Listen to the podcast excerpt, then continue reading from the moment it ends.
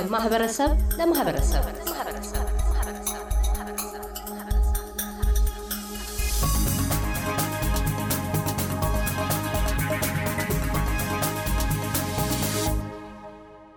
ክቡራትና ክቡራን አድማጮቻችን ዛሬ ሁለት እንግዶችን ይዤላችሁ ቀርብ ያለሁኝ እዚህ አዲስ አበባ ነው የምንገኘው። እንግዶቻችን ከአውስትራሊያ የመጡ ናቸው። ሰሞኑን በተለያዩ እንቅስቃሴዎች ሲሳተፉ ነበረ። አብረን ቆይታ እናደርጋለን። አብራችሁን ቆዩ። እንግዶቼ ለቃለ መጠይቅ ፈቃደኛ ስለሆናችሁ እጅግ አድርጌ አመሰግናለሁ። እስኪ እንተዋወቅ። እሺ፣ አያሌው እንዴት እባላለሁ። ለሰጠኝ ዕድል እኔም አመሰግናለሁ። ከሲድኒ አውስትራሊያ።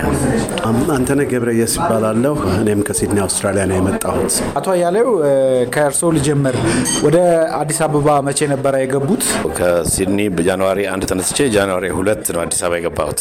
እኔ ጃንዋሪ ቴን ነው አዲስ አበባ የገባሁት። መልካም። ወደ አዲስ አበባ የመጣችሁት ለመጀመሪያ ጊዜ ነው ውጭ ከወጣችሁ በኋላ ወይስ ደግሞ የመመላለስ እድሉ ነበረ? እኔ ከ21 ዓመት በኋላ የዛሬ ሶስት ዓመት መጥቼ ነበር። አሁን ሁለተኛ ጊዜ ነው ከስደት ከወጣ የመጣሁት። እኔ ከ31 ዓመት በኋላ ለመጀመሪያ ጊዜ ነው የመጣሁት። አንተነህ 31 ዓመት በኋላ ሲሄዱና ሲመጡ ያለውን ነገር እንዲያው አጠር አድርገው ቢነግሩኝ። ባለፉት 31 ዓመታት ለኢትዮጵያ የነበረን አመለካከትና እይታዎች የተለዩ ነበሩ። በተለይ ካለፉት ሶስት ዓመት በኋላ የሚደረጉት እንቅስቃሴዎች ጆሮአችንን ወደ ኢትዮጵያ አይናችንን ወደ ኢትዮጵያ አድርገን ብዙ ነገሮችን ለማየት በቅተናል። እንግዲህ 31 ዓመት ወደ አዲስ አበባ ስመጣ በጣም ብዙ ለውጦችን ያየሁት። ምክንያቱም በሰውም አንጻር ብዙዎች የሉም። እኔ ስወጣ ያልተወለዱ ልጆች ዛሬ ወልደው አድገው ራሳቸው ትዳር መስርተው ወልደዋል እና በጣም ትልቅ ለውጥ ነው ያለው። በከተማ ውስጥም በተለይ የተሰሩ ብዙ ስራዎች አሉ። እንግዲህ ወደፊት እናያቸዋለን። አቶ አያሌው እንግዲህ በእርግጥ ቀላል አይደለም። ሶስት ዓመትም ቢሆን ከ21 ዓመት በኋላ ሁለተኛ ጊዜ ማለት ነው እንግዲህ ሲመጡና ምን አስተዋሉ እርሶስ? አዎ ብዙ ዝብርቅርቅ ነገር አስተውያለው ለምሳሌ ያህል አገሪቷን በጣም የኔ ግምት ነው ከግል የኢኮኖሚ interest አኳያ ወደ ኋላ የመጎተት ነገር በአንድ ዘርፍ አይቻለሁ። ለምሳሌ ያህል በትራንስፖርት ዘርፍ ባጃጅ የሚባል ዘመን ያለፈበት ነገር መላውን አገሪቷን ተቆጣጥሮ ትራፊኩ እንዲህ ለመጨናነቁ ትልቅ role የተጫወተ ይመስለኛል። ባጃጅ እኮ ማለት እንትና የዘፈኑለት ዘፈን ነው።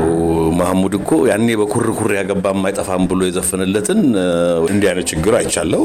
ያሳፍራል።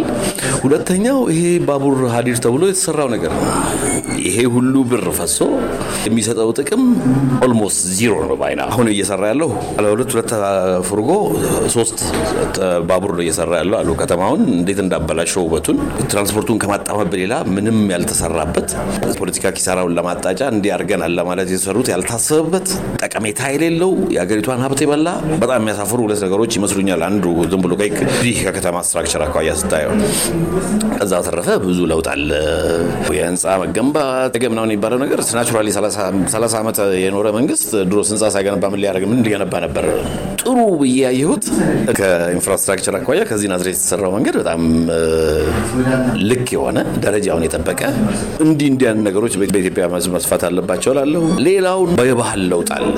ሰው በጣም ወደ ራስ የማድላት ሁሉም ሰው አንዱ ለአንዱ ግድ ማጣት አያለው። ሌላው በሚዲያ አካባቢ ያው አንተም እንግዲህ ጋዜጠኛ ነህና ድርሻህን ትወስዳለህ። በጣም በጣም ደረጃችን ዝቅ ብሏል ብዬ አስባለሁ። ምክንያቱም የሚዲያ ኮንሰፕቱም መንፍስፍላ ስሜቱም ያለ አይመስለኝም። ዝም ብሎ የማህበራዊ ሚዲያ ማህበራዊ ሚዲያ ማለት እኮ በቃ ኤሌክትሮኒክስ አሉባልታ ማለት ነው። ድሮ እናቶቻችን ቡና እየጠጡ የሚሰሩትን ነገር ወደ ኤሌክትሮኒክስ ነው የወሰነው እና ጋዜጠኞች በዛ ደረጃ ሊደርሱ ዝቅ ያሉ ይመስለኛል። እንዲህ የተባ journalist በሀገሪቱ የሌለ ይመስለኛል አሉ እንዲህ አቶ አንተነህ እርሶስ? አይ እንግዲህ ብዙዎቹን ነገሮች ያው አቶ አያሌው ጠቅሷቸዋል። የጎላ ችግር ያለውና እንደ ወደፊት ሊታሰብበትና አስጨናቂ የሆነው ጉዳይ የትራንስፖርት ጉዳይ ነው። ውሎ ነው። አንድ ጉዳይ ወይም ከአንድ ቦታ ወደ አንድ ቦታ ለመሄድ አንድ ቀን ነው ደርሶ ለመመለስ። ጉዳይ በማስፈጸምም አካባቢ ከአቅም በላይ የሆነ ጉዳይ ስላለባቸው ተገቢ የሆኑ ኃይሎች ያሉት ሰዎች ጥረት ያደርጋሉ።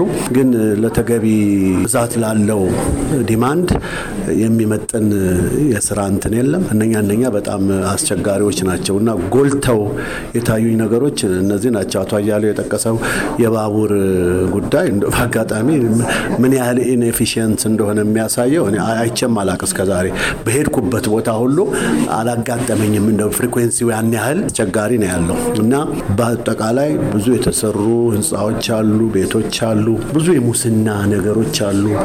እንደ በአጋጣሚ አንድ የኔ እህት ከአራት ዓመት በፊት አርባ በስልሳ የሚባል ደርሷት ነበር እና አስራ ሁለት ቢልዲንጎች ነበሩ አሉት እና ሁለቱ ጠፉ ተባለ። እና የሚገርም ነው። ሁለት ብሎክ ጠፋ ማለት እኔ መንግስትስ ምን ያህል ሰ ያለው በዚህ ጉዳይ ላይ የሚለው እና ሙስናው ባዶ ቤቶች የሚባሉ አሉ። ዝም ብሎ የተቀመጡ በከተማ ውስጥ ያለ የመኖሪያ ጥበት በጣም በጣም በጣም በጣም አሳሳቢ ነው እና ሌላው መንገድ ላይ የሚንከላወሱ ወንድሞችና እህቶች በጣም በብዛት አላቸው። ጥረት ያደርጋሉ። አንዳንዶቹ ማስክ ይሸጣሉ፣ አንዳንዶቹ ቡና ይሸጣሉ። በጣም ራሳቸውን ሰርቫይቭ ለማድረግ ብዙ ጥረት ያደርጋሉ። ይሁን እንጂ መንግስት የነኝህንም ትኩረት ሊሰጠው ይገባል። መንግስት በጣም ትልቅ ጫና ነው ያለበት በአሁኑ ጊዜ የሴኩሪቲ ጉዳይ በተለይ ወጣ ስንል በጣም የሚያሳዝን ነው።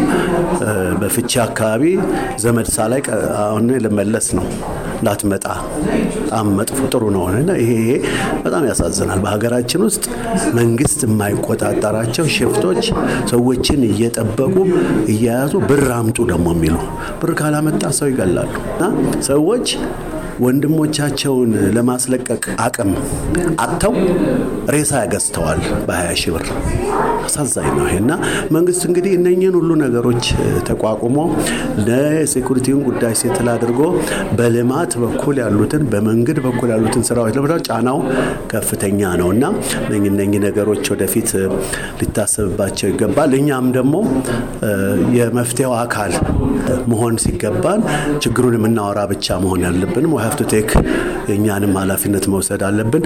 ጎልተው የሚታዩ ነገሮች እነዚህ ናቸው። በተረፈ ደስ ያለኝ ነገር ድሃ ሆኖ ደስተኛ ሆኖ የሚኖር ህዝብ ነው። በጣም ይገርማል። ኩሩ ህዝብ ነው።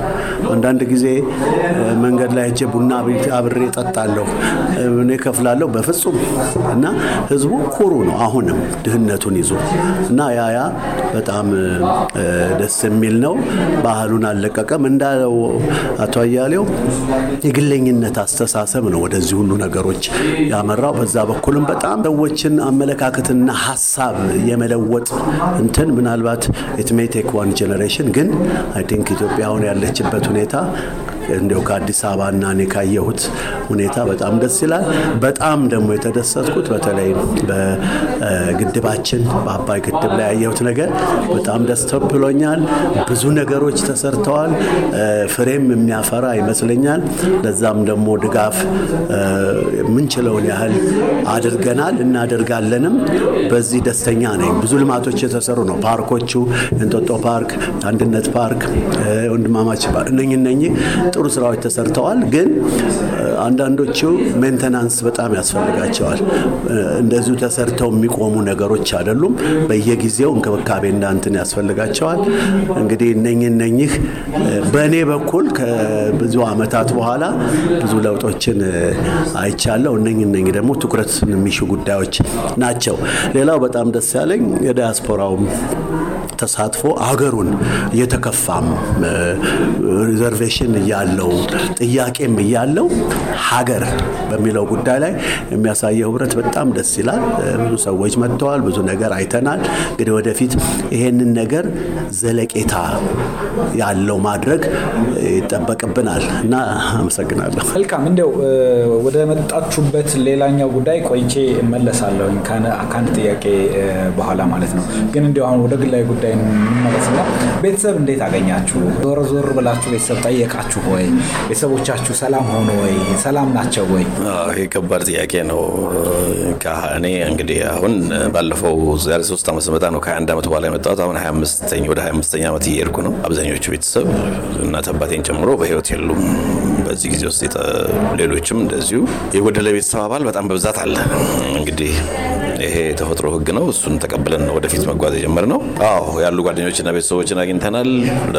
የምንችለውን ለማድረግ እንግዲህ አብረን ጥሩ ጊዜ ለማሳለፍ ከእንግዲህ ወዲህ ነው ሞክረው።